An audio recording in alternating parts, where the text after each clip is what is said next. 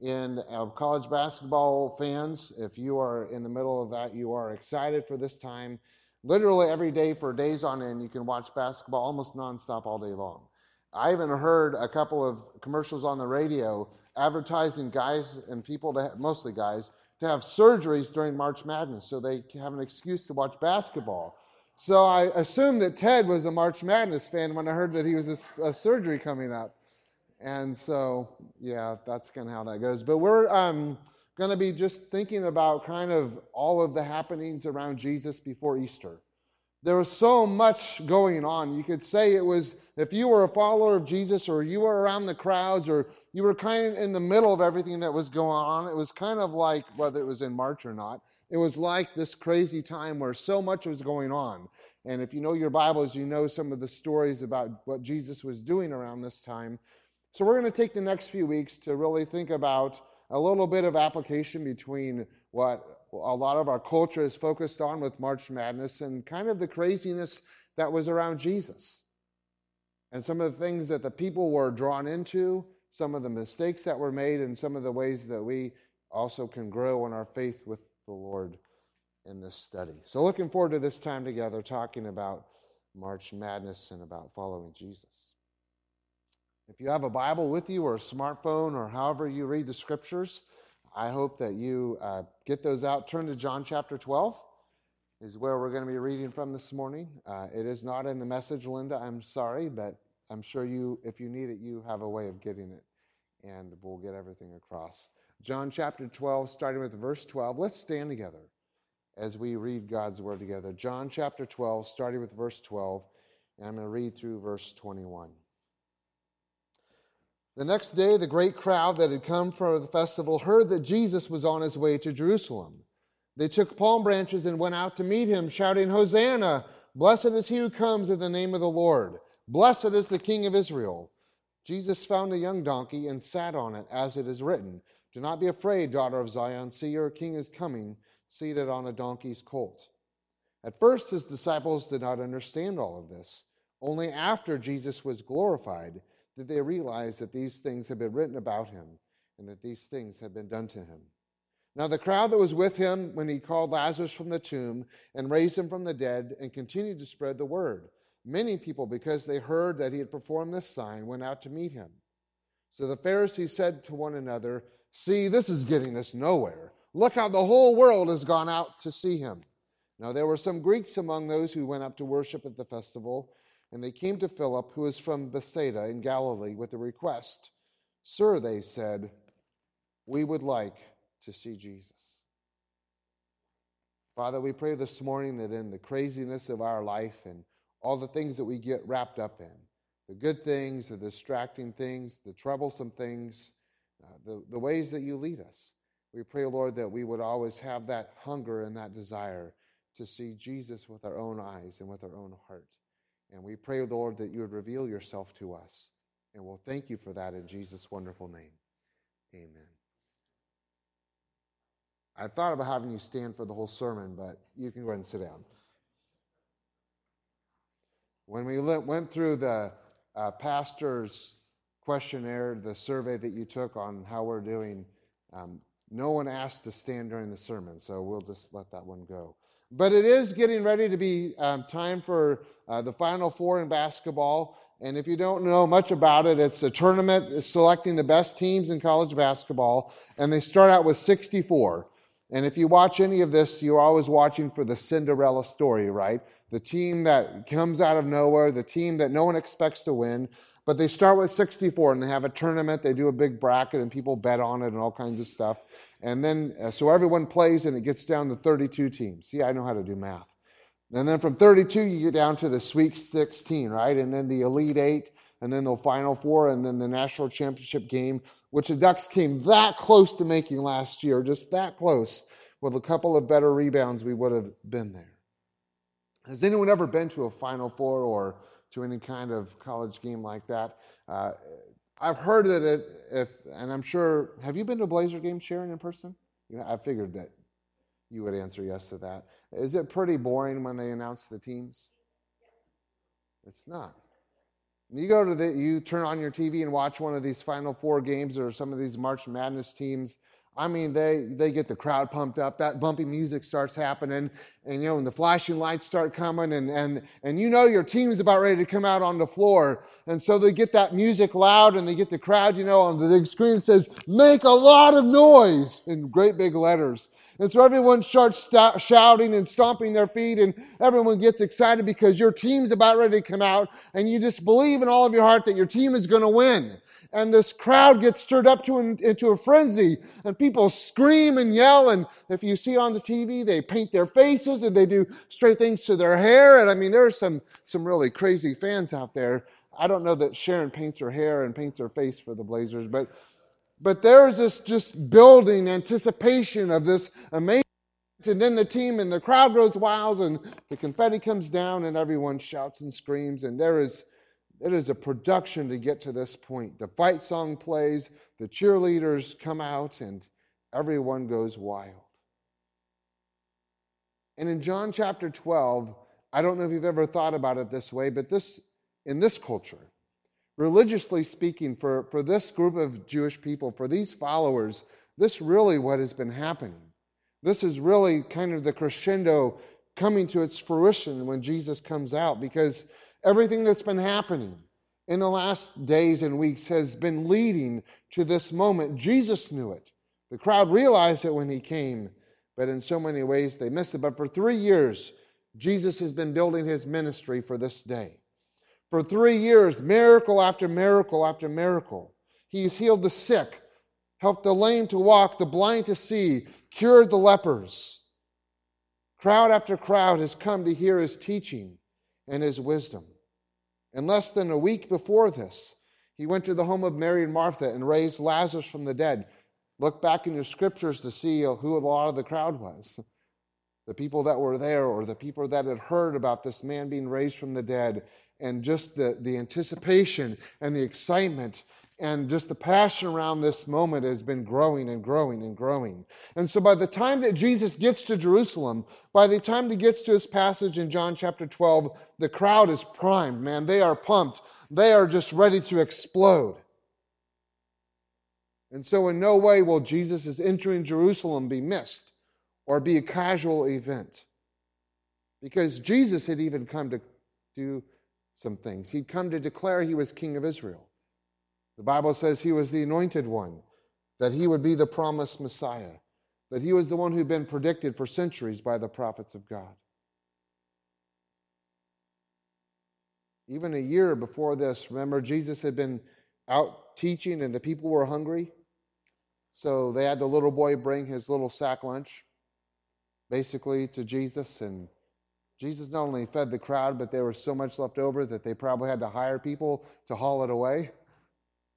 Do you remember what the crowd did at that time? They wanted to make him a king after that moment. So, for all of this time, the people realized that Jesus was special. They realized that he was different. And more than anything, they wanted a physical deliverer from the Roman oppression.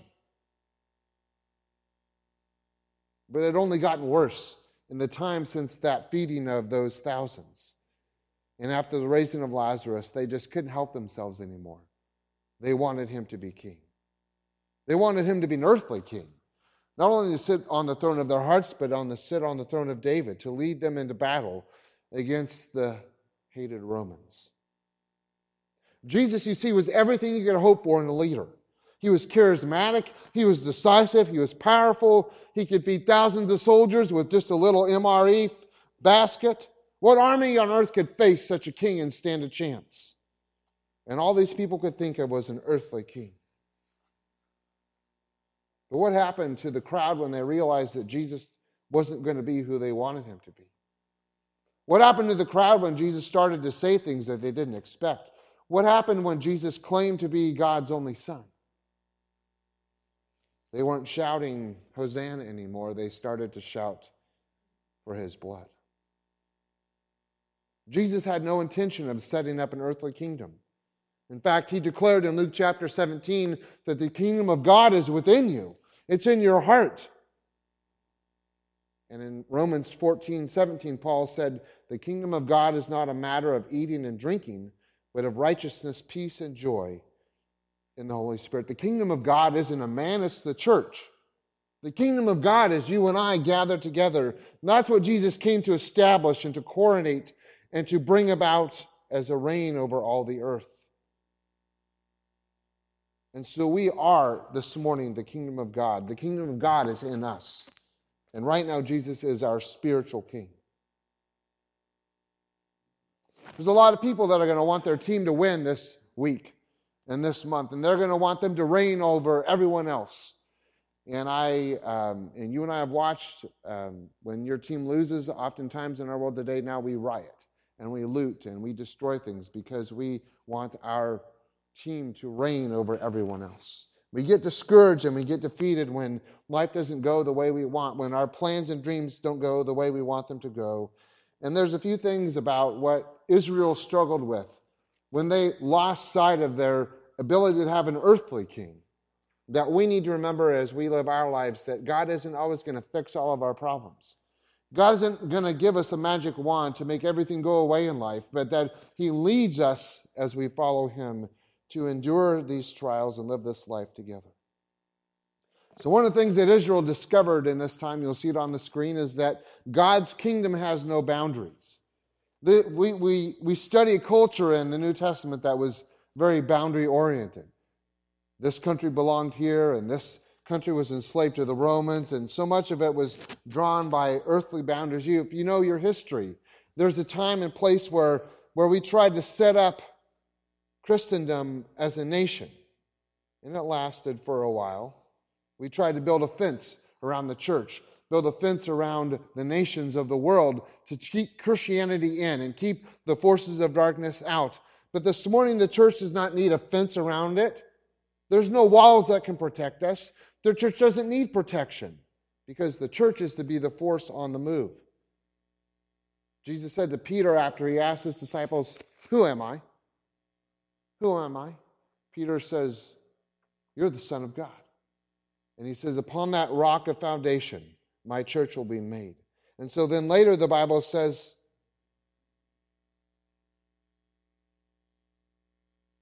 The gates of hell will not prevail against the church. There's no boundaries to where God can lead us. There's no boundaries where God can take us. There's no force in your life or your mind that is too big or too large for God. And so many times we think of the gates of hell as this immovable force. Uh, if you watch um, any of the Lord of the Rings trilogies, what is it that breaks the, the enemy through or the attacking nation through? They, they break through the gates, don't they? That fortress is impenetrable as long as the gates and the walls stand. And so they find a way to break through the gates in order to have victory. And Jesus says the gates of hell will never prevail against us.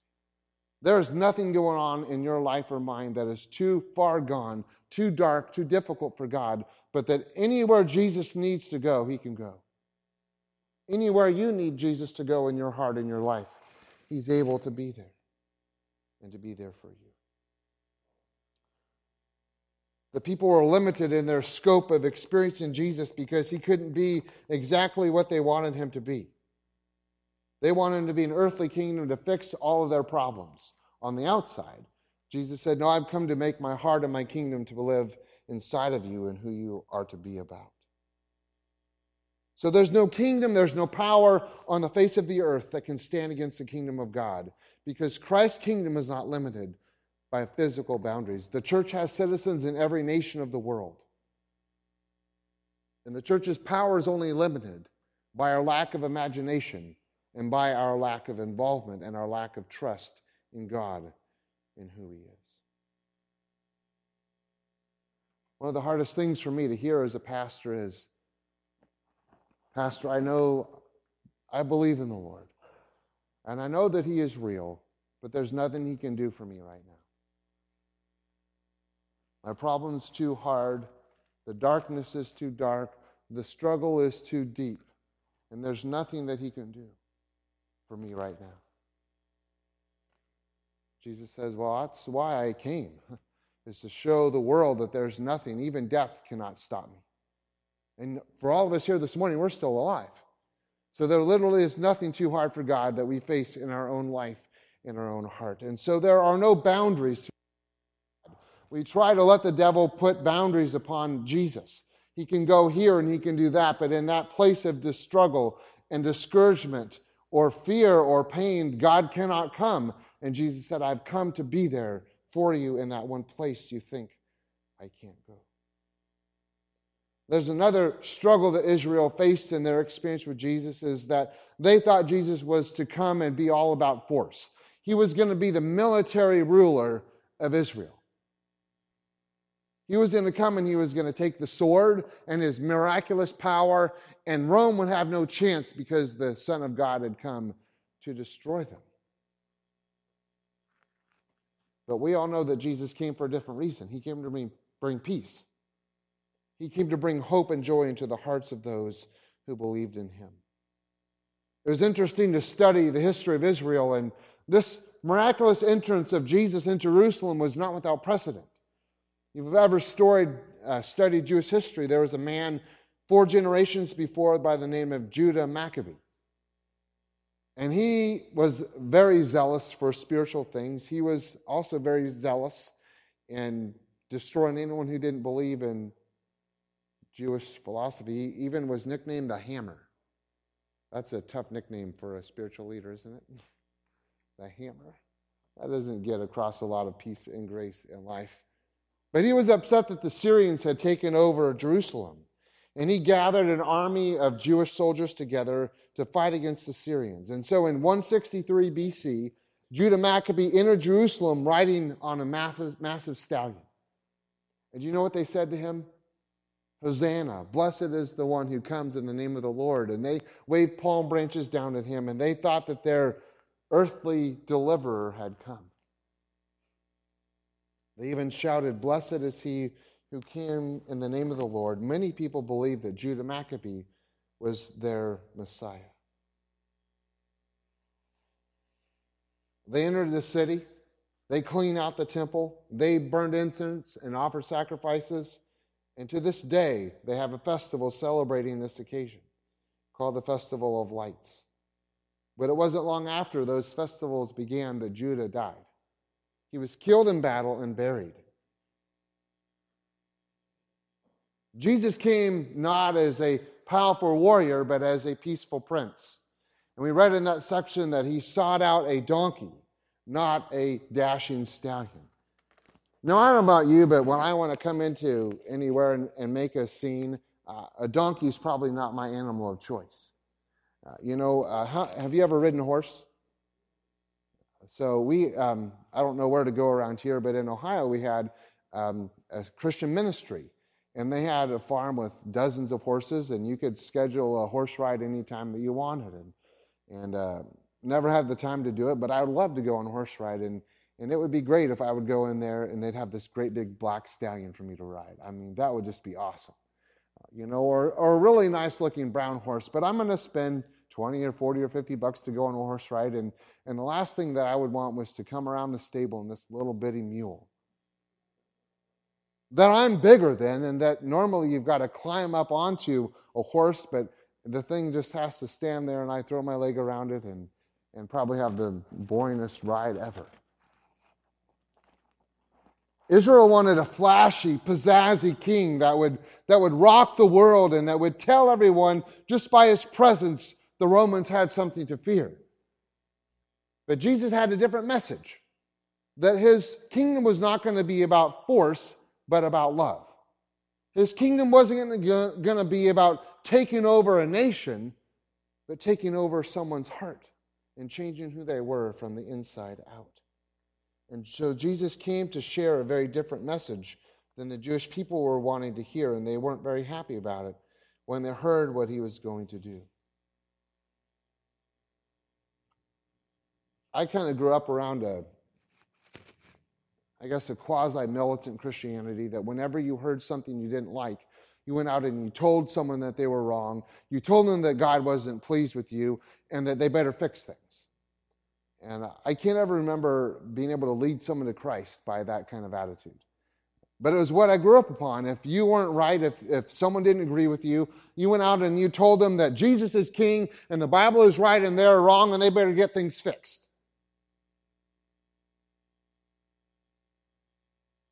And I don't see that kind of attitude on Jesus as he comes riding on the donkey that day. I think he tried to be telling them the message, you know, think back to the Beatitudes. Blessed are the pure in heart, for they shall see God. Blessed are the humble, blessed are the meek, blessed are those who hunger and thirst after righteousness. And, and he had been trying to share with those people that living in the kingdom of God is not about, about a, a nation or about politics. It's not about being right or about being wrong. It's about having a hunger and a heart for God. And so he, he offers to those people his life he offers to them a relationship that he is the Son of God who's come to be that promised Messiah, offering them everything that they needed and that, that they said they wanted. But because he didn't do it the way they thought he would do it, most of them joined the crowd that was screaming out for him to be crucified.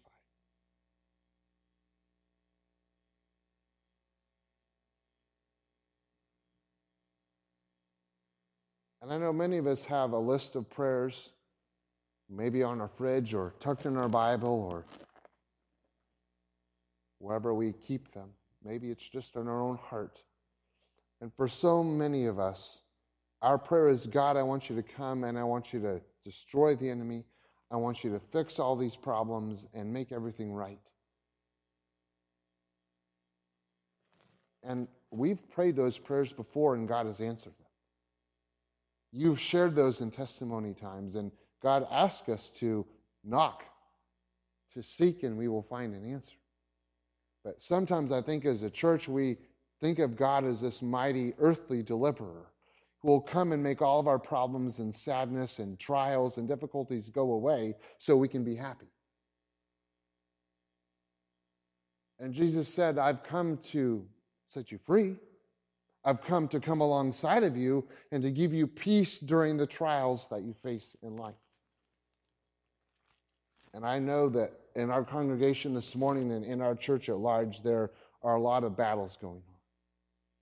And it is in our nature for God to, for us to ask God to be our mighty deliverer, that He would just come and make all these things go away and make everything right so that we would not have a care in the world. But the fact of the matter is that eventually something else is going to come and take its place. It's only in heaven that we quit crying. It's only in heaven that there's no more sickness. It's only in heaven that there's no more death. And until that moment comes, we live in this life of trials and temptations and struggles. And the fact of the matter is that in all of the craziness of Jesus' day, in all the trials that Israel faced in that moment, they wanted Jesus to come and take all their problems away. And they missed the fact that he had come to live inside of them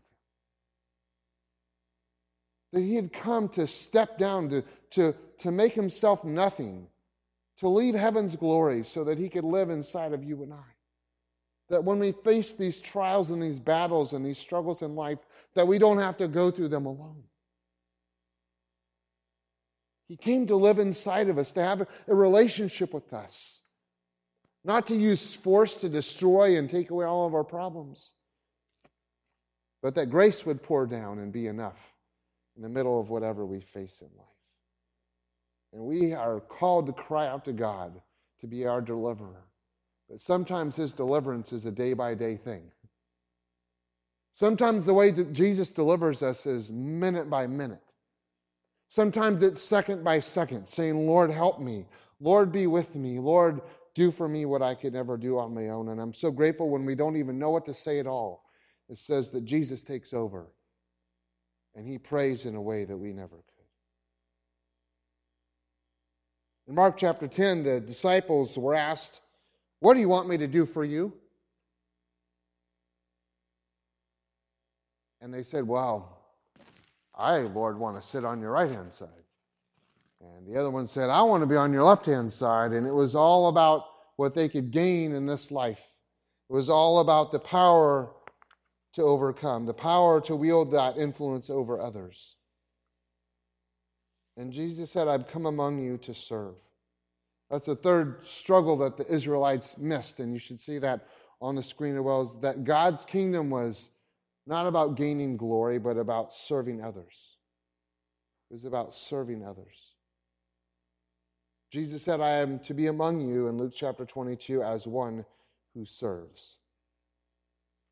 Jesus didn't come to wield power, but to serve in a way that only God could.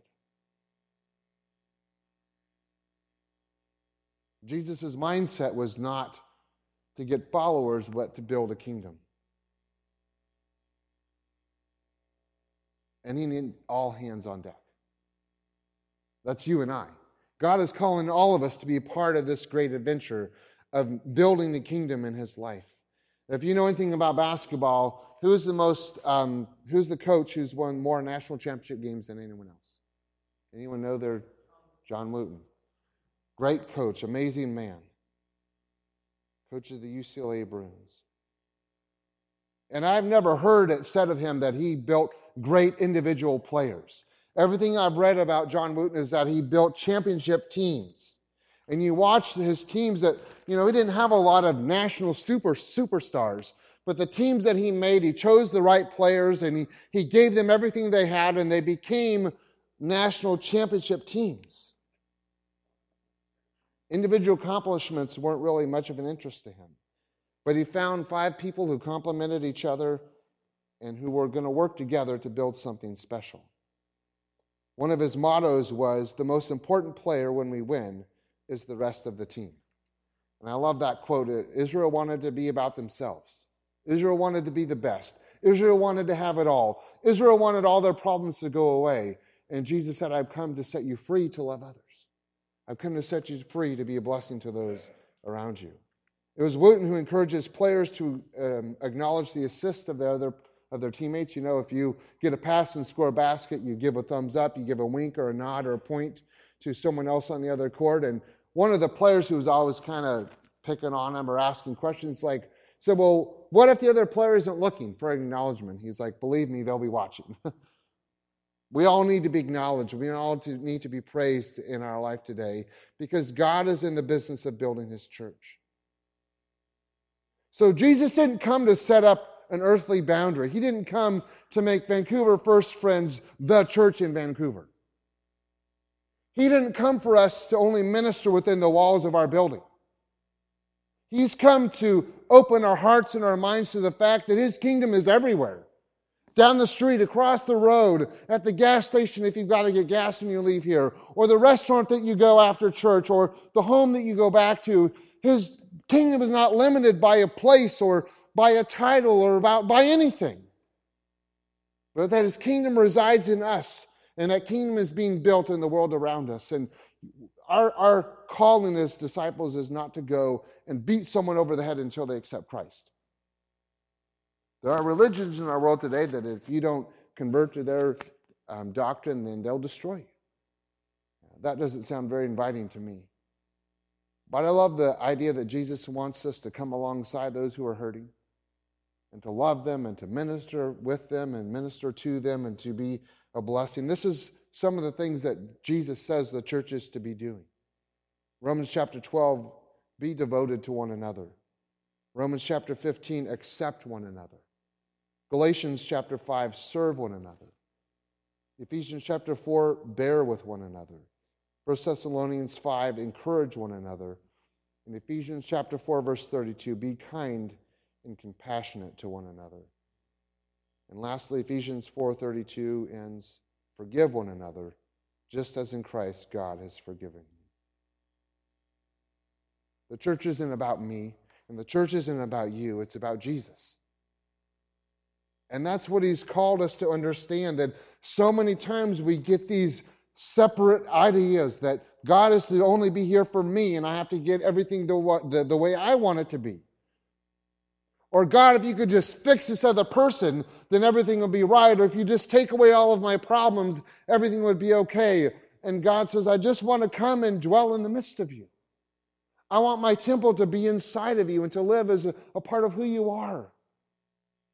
So that when the boundaries of the nations come crashing down or life comes crashing down upon you and things just sense and you can't figure it out anymore, that you have someone there to be with you.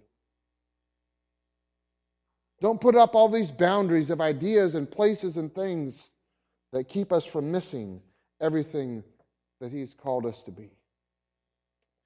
So I love these Gentiles in the end of, of our text this morning. All of this craziness of madness, all of people totally missing everything that Jesus was trying to teach them. All the miracles and all the teaching and all the preaching and the praying and the crying that Jesus has done, for the most part, had gone over everyone's head.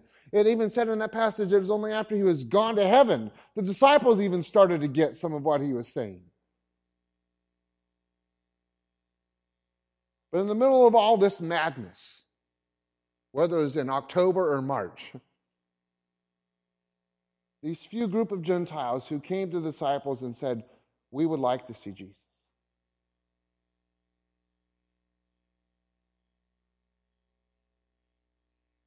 And I don't know what battles you're facing in your life, what struggles are going on, but what greater prayer could we ask of God than, Father, could we see Jesus in our midst?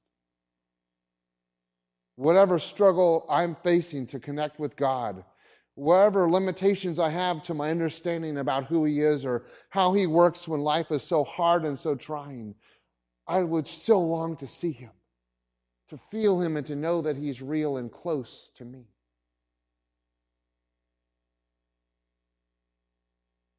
The sad thing is that for the vast majority of the crowd, they went from worshiping and praising him to destroying him.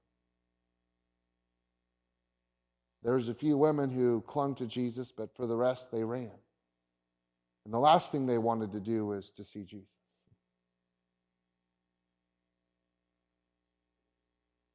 Just must be human nature for us. When things go wrong, we so often push away the one who wants to be the closest to us.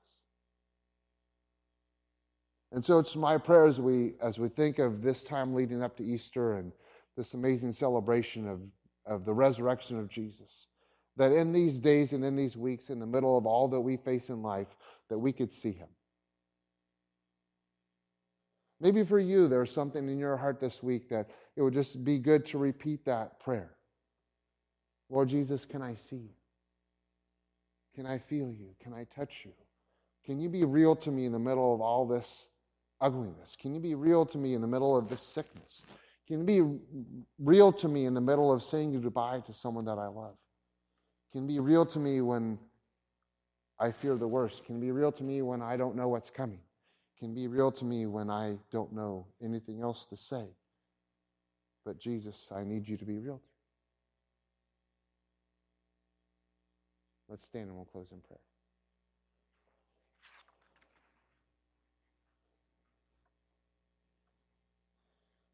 Lord, we don't live in a